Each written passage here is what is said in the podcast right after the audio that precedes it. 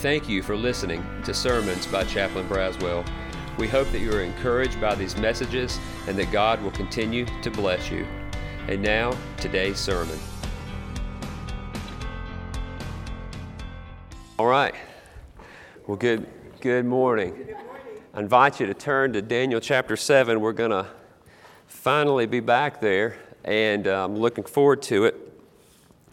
Daniel chapter 7. I'm, I'm, glad to be back. And several of you mentioned to me uh, and about uh, just offering condolences and prayers. I thank you for that. For the passing of, of my grandfather, that's where I was at uh, last week and went down. The funeral was on Monday and um, went well.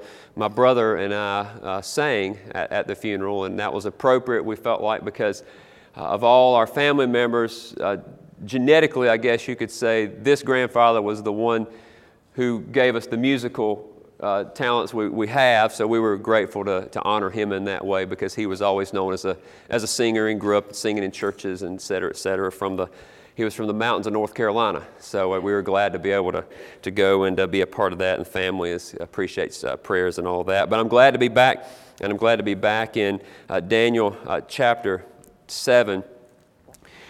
When you look at the book of Daniel. I want to go back and talk a little bit about uh, where we've been so far. And, and I preached a few sermons out of Daniel, and I think a couple of our uh, other chaplains preached in Daniel as well. What strikes me about Daniel in one way is this you and I have a, have a similarity with him in that he was a citizen of a world that is Babylon but really, in Daniel's heart, he did not consider Babylon his home. I think that's an important concept for you and I as Christians. I, I think one of the challenges that we always have as Christians is, it, is we have to remember that we live in a world that is ultimately not our home. Uh, meaning not only that we're going to be with God in heaven, I mean that too, but I also mean like what St. Augustine talked about in his ancient work in 500 AD, or excuse me, even further back than that, the city of God, where he said there's, a, there's, a, there's two cities in this world. You have kind of the city of the world, and then you have the city of God. And these two things are two different worlds. And one of the things that Augustine uh, preached those many, many years ago, and that Christians throughout Christianity have picked up on that theme, is that you and I, you've heard the phrase, we're in the world, but not of the world. We, we live here, but, but this is not our ultimate home. I remember a story about uh, a man traveling in many parts of the country where it's a, a very, very much an urban area. You would have family owned businesses in the downtown sectors of many parts of the world. And, and what you found is like if somebody was a shoemaker, the, the shoemaking business or the bakery or whatever, it was downstairs. But then upstairs was, was their apartment, sort of like where the family would live. So they'd come down every morning and that was their place of business. But up here, they would, they would do it. And then a, a person from sort of a sort of maybe a rural America who had never experienced anything like that went to one of these places and said, Oh, wow, you live here. And he said, No, no, no. I work here, but I live up there. And as I think about that, I hope that you and I remember that as we look at the book of Daniel and as we think about our lives, we are kind of like that. We sort of work here, but I hope and pray in our hearts we really live up there, that we live in heaven. Well, with that said, let's look at Daniel chapter 7 in, in just a minute. Daniel chapter 1 through 6, Daniel tells us stories. He somewhat goes in chronological order, but he writes in the third person. He doesn't write about himself. He tells you, as he talks about the stories where Daniel had a vision or Daniel was thrown in the lion's den, it's Daniel writing, but he doesn't, he doesn't say, I was thrown in the lion's den. You understand what I'm saying? Even though it was him. He's writing in the third person. What's interesting is when you turn to Daniel chapter 7, which is why I was glad it, even though we had a long break, we're coming back in an appropriate spot because in Daniel chapter 7, he shifts all that. He's no longer in the third person. He begins immediately with the fir- with, with, with the first person. Ver- Daniel chapter 7, verse 1, if you'll notice, you can look at it. He, he does start a little bit in the third person. He tells you in the first year of Belshazzar, king of Babylon, he says, Daniel saw a dream. But then if you go down to verse 2, Daniel declared, and then it begins, I saw my vision by night. And for the rest of the chapter, it's I. It is as if he is writing down, let me share with you from a first person standpoint. Some people say this Daniel chapter 2 is the same vision that Daniel chapter 7 is sharing in this passage. Remember Daniel chapter 2 and the vision of the statue and the head of gold, and then you go on down, and down at the bottom it's clay, and we talked about that they represent different kingdoms. Well, some people say it like this Daniel chapter 2, when, remember when Nebuchadnezzar had that vision. Some people say Daniel chapter 2 is the vision from an earthly perspective, Daniel chapter 7 is a vision from the heavenly perspective. Daniel 1 through 6 is third person, Daniel 7 through 12 is first person. In Daniel chapter 7, what you're going to see is the same vision, except he's not going to call them, he's not going to talk about a statue, he's going to describe what he, what he calls these different types of beasts or these different types of animals. And what I want to do is go through and, and talk about that. So I want you to look at the four beasts that, that Daniel shares. Look at Daniel chapter 7, verse 4. He says the first one, he says this first one was like a lion and he had eagle's wings, and the wings were plucked off. And he, and he talks about this first one. In Daniel chapter 2, he talks about the head of gold. The head of gold is the same as this lion. Who is this? This is the king, this is Babylon. This is the kingdom of Babylon. This is was Nebuchadnezzar, then Belshazzar. He's talking about those same ones. And it lasted for about 65 years. And then if you keep reading the second beast, in verse 5, he says the second beast is like a bear. That bear is the same thing as in chapter 2 is that statue of silver. Now, who is that? That is the Medo Persian Empire, which is the next empire that lasted for 200 years. And yes, I believe Daniel was prophesying all these things because Daniel obviously didn't live that long. We know from reading Daniel chapter 2, Daniel chapter 7, history, I believe Daniel was being a true prophet of God here and that he was prophesying these kingdoms and exactly how it took place. Number three, if you look at the third beast, go down to verse 6 in Daniel chapter 7. He says, This beast is a, he looks like a leopard and he has four wings of a bird on his back, and dominion was given over this one. Well, this beast is Greece. This is Alexander the Great. This is also the, the leopard, is also the, the belly or the thighs of bronze from the statue of Daniel chapter 2. This is Alexander the Great, which the Bible says in one place, which shall rule over all the earth. Also, chapter 8 of Daniel deals in more detail. It talks about a goat. There's a ram and a goat in chapter 8. The goat is an extension of this idea of Alexander the Great. This kingdom lasted for about 185 years. So I want you to notice something. So far, he has three beasts, and he describes all of them as some kind of animal a lion, a bear, and a leopard. You get to the fourth beast, however, there is no animal he compares it to. It's almost as if Daniel has this vision and he says, Well, that one looks like a lion, that one looks like a bear. But this number four comes up, and Daniel has no earthly frame of reference to see what this one's about. So look at it on the fourth beast in verse 7. Here's what he said He said, This fourth beast was terrifying and dreadful and exceedingly strong. It had great iron teeth it devoured and broke in pieces and stamped what was left with its feet. Now, listen to this. It was different from all the beasts that were before it, and it had ten horns.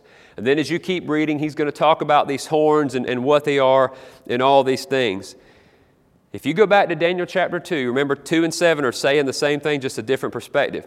Daniel chapter 2, in the statue of gold, silver, bronze, the feet were iron and clay. This is Rome this beast that he says he has no way to describe, he can't even come up with an animal to describe it. This is Rome, the, the dreadful and terrifying beast. No animal can describe it. Rome, of course, was the greatest empire the world had known uh, at the time. Depending on who you ask and how you slice it, some people say it lasted from about 146 BC. That's the crossing of the Rubicon, and some of those things happened back then. Some people say all the way to AD in the 1400s, even uh, perhaps. But of course, we know that historically, the Roman Empire and Western civilization, we're all sort of connected to that, right? So, this, this kingdom, this last kingdom, he has a lot to say about that it is exceedingly strong. This is all important because as Daniel to me, Daniel 7 makes more sense in light of the fact of what Daniel went through in Daniel's chap- Daniel chapters 1 through 6. As his friends were thrown into a fiery furnace, again, clashing with the systems of the world, as Daniel was told, and all the remember the, all the people that Nebuchadnezzar had working for him. If nobody can interpret this dream, I'm going to have them all killed. But Daniel comes along and interprets the dream. As Daniel prophesies and tells the meaning of the handwriting on the wall, as Daniel sticks to his guns and stands his ground and says, "I'm going to pray to the, to the true God." and if you throw me in a lion's den, then so be it. And Daniel does get thrown in the lion's den. All that is setting up this conflict, I believe, between the, the God of Daniel and the kingdom of the world at the time is Babylon. But what Daniel's going to do now is he's going to extend it. And he's going to say this conflict is not just Babylon. It's going to be these others that God is giving Daniel prophetic utterance to share with us about. It's going to be all these other kingdoms. And I would contend that when we look at this, it goes all the way into our day. Now, we read already a little bit about this in our scripture reading earlier, but I want to go back and, and look at it. Look at Daniel chapter 7, verse 9. We're going to see a shift after these four beasts. And we've already read this, but let's look at it again. He says, As I looked, thrones were placed, and the Ancient of Days took his seat. His clothing was white as snow, and the hair of his head like pure wool, and his throne was fiery flames, and his wheels were burning fire. If this sounds like the book of Revelation, that's because very similar. Verse 10 A stream of fire issued and came out from before him. A thousand thousand, we read this, served him, and 10,000 times 10,000 stood before him. The court sat in judgment and the books were open. This Ancient of Days, he, it speaks of his holiness. His, his clothing was white as snow, his, his, his hair of head wool speaks of his, his wisdom. This one is pure. His throne was a flaming fire, it speaks of judgment. Wheels of blazing fire. There's no spatial limitations or restriction to this judgment. The Ancient of Days is God Himself. A river was flowing coming from His presence the righteous wrath of his judgment. People served him. That is what we have here before us. We have a picture of the Ancient of Days in the midst of all these kingdoms, who, if you'll notice, they come and they go. That's part of Daniel's point. They come and they go. Now, keep reading. Look at verse 13.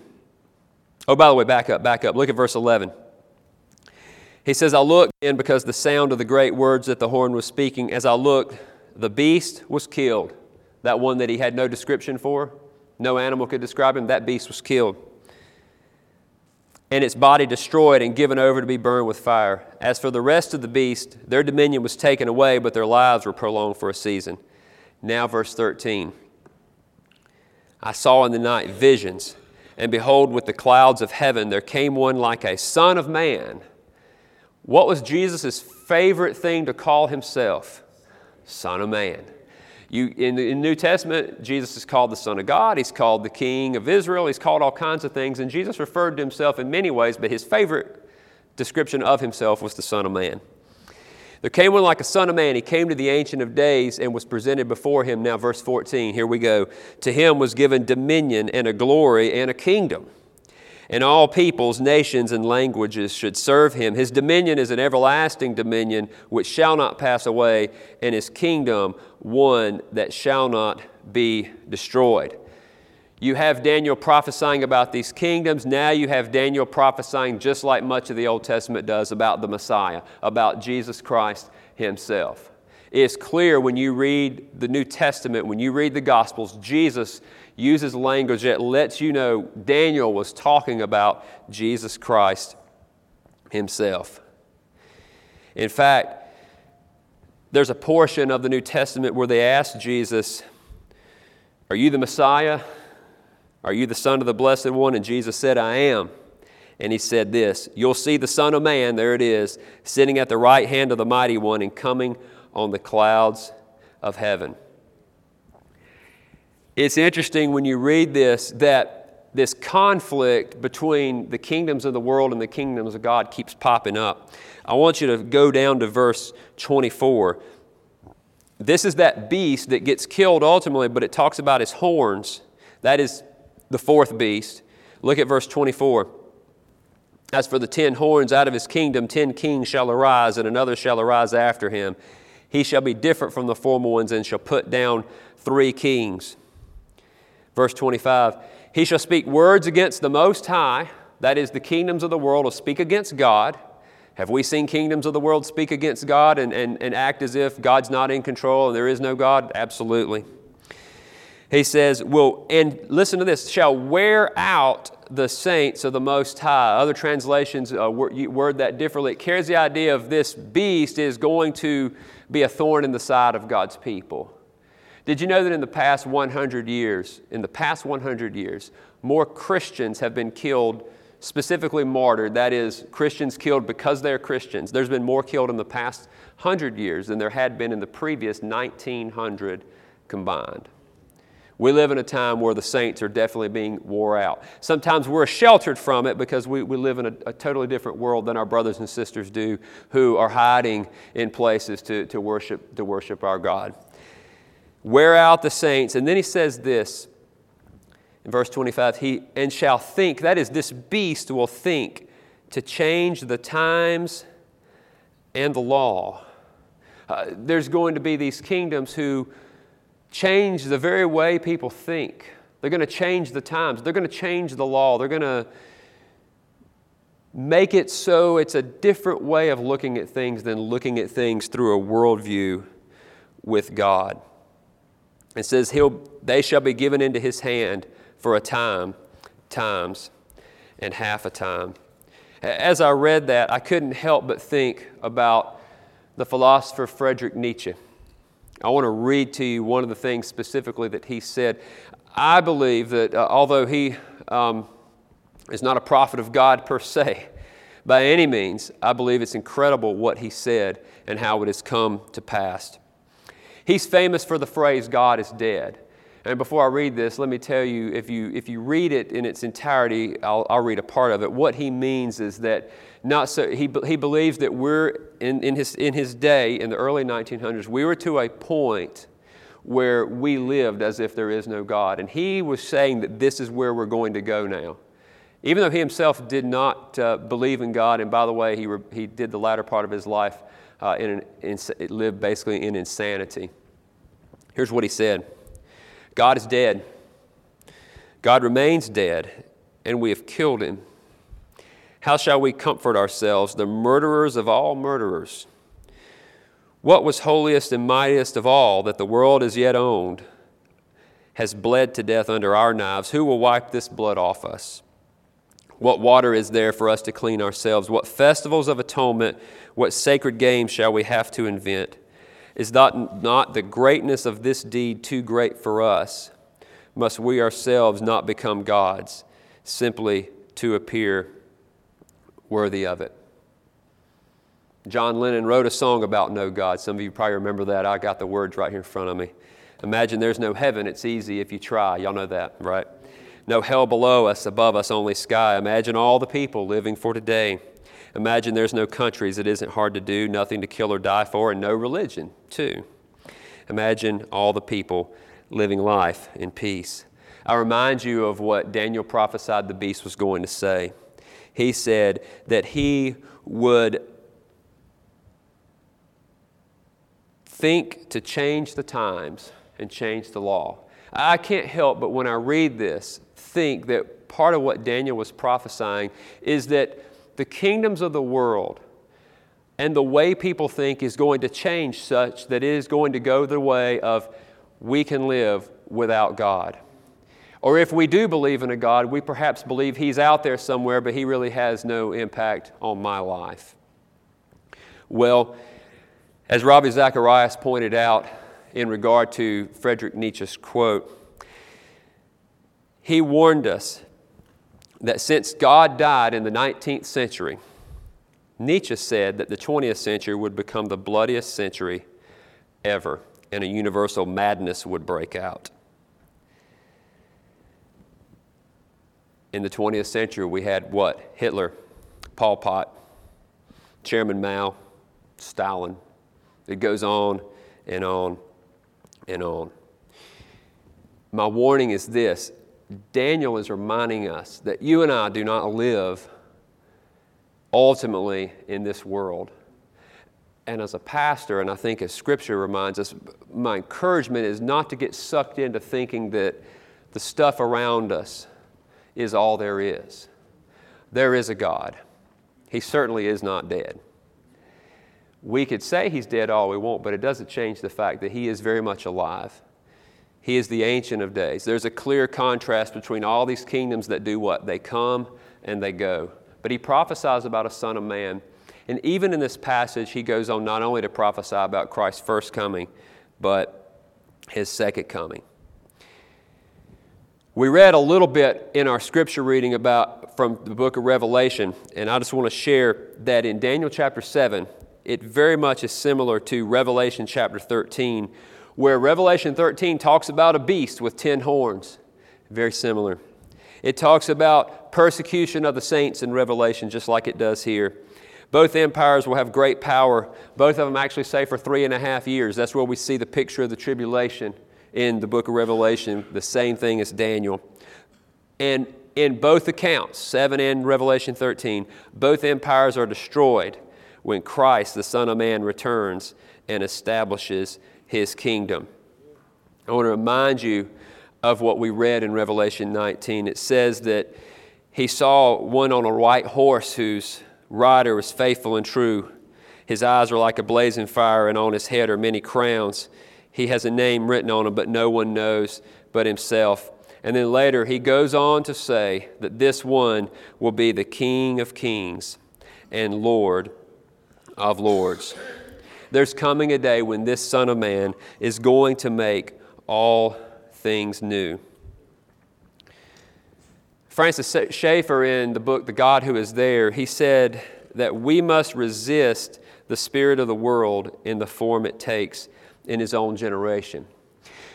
You and I must remember that all these kingdoms that come and go. Now, how does, how does all the kingdoms today fit into Daniel? I don't know exactly, but I do know I, that the principle is still there that whatever kingdoms come, the kingdom that I'm so glad to serve in the United States military, I'm, I'm grateful to do it. But, but guess what? One day that kingdom's going to come and that kingdom's going to go. Because when Jesus comes back, all that stuff's just going to fade away. And the only kingdom that's really going to matter is the kingdom of God Himself. You and I can live in this world, and we can be grateful to, to, to be in this country. We can be grateful for many of the blessings that God's give us. But my encouragement is to remember and keep in mind our ultimate home is with God. Martin Luther said this years ago, and Francis Schaeffer quoted it. He said, If I profess with the loudest voice and clearest exposition every portion of the truth of God except precisely that little point with the world and the devil are at that moment attacking, I'm not confessing Christ. However boldly I may be professing Christ. He says, where the battle rages, there the loyalty of the soldier is proved to be steady on all the battle fronts besides, is mere flight and disgrace if he flinches at that point. As we read this passage, I want to remind us that as Daniel prophesied, that the kingdoms of the world sometimes are going to try to change how we think. They're going to try to change the laws. They're going to say what's up is down and what's down is up. Uh, we live in a world where people honestly try to say there's, eh, there's no such thing as absolute truth. There, there's no such thing as right and wrong, which is always interesting if you ever have someone who says there's no such thing as absolute truth. I encourage you to ask them, just simply say, Are you telling me there's no such thing as absolute truth? And they say yes. Then simply ask them, Is that statement absolutely true? And if they say yes, they just defeated their own argument. Um, other, other people who say, well, what's wrong for you and wrong for me, they might be two different things. Then I would simply say, well, okay, well, um, so you're saying that everybody can just kind of do what they want and it's perfectly fine? Yes. Nobody can tell anybody what to do. There's no standards out there. Okay. You own a car? Yes. Well, I, when I grew up, I was taught that the, the, the, the most fun thing in life to do is to take a baseball bat and destroy other people's cars. Who are you to judge me and tell me I can't do that? Oh, no, no, you can't do that. So, what would you do if I did that? Would you allow it? Well, no. Okay, so I can't do that because you don't think it's good. Yes. But what if I think it's good to go around and just bust up people's cars with a baseball bat? You know what would eventually happen? That person's going to come out of their moral relativism and this everything goes mentality, and they're going to appeal to a higher standard because deep in their soul, they're created in the image of God and they know that there's a right and there's a wrong and they're going to call the police on me. And they're going to appeal to a higher standard and go, no, there is an absolute now that you're talking about my car. That's the world we live in now. My encouragement to you is remember, as the world tries to go contrary to God's word, as the world tries to tell us all these different things, remember, we don't live here. We just work here.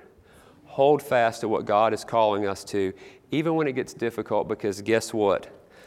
Last time I checked, and I keep reading, I don't know who those 10 horns are. I don't know all the answers to all the details. There's, I, I looked at a lot of things, and there's a lot of stuff you could study, but I do know this. They all come and they all go. But this Ancient of Days and this Son of Man that pops up in Daniel, you know how you can read the back of the book? Guess what happens? They win. Amen. Let's pray. Heavenly Father, may, may we hold fast to your word and your truth that we are citizens of your kingdom. God, it amazes me how we can read this ancient text and yet we look around us and I see the truth of it everywhere. I, I do see a world, Heavenly Father, where many times I'm, I'm tempted to be a part of, I'm tempted to fall in line with the world around me and go contrary to you and maybe the way you think. And, uh, or maybe, God, I put my focus on things that are not necessarily bad, but they're not the better things. That is, the better things of your kingdom. God, I pray you'd forgive us of that. God, I pray as your people that we would have a greater understanding that we're your children and you call us to live in your kingdom, even as we are living our lives here below. I pray, God, that we would be part of resisting that spirit of the world, however it takes its place in this generation. Help us never to live, although we profess with our mouths that you are God, help us never to live as if you do not exist. May we never live as if you are dead. May we live as if you are alive, and God, that that makes all the difference in the world. And God, we pray this in Jesus' name. Amen. Amen. God bless.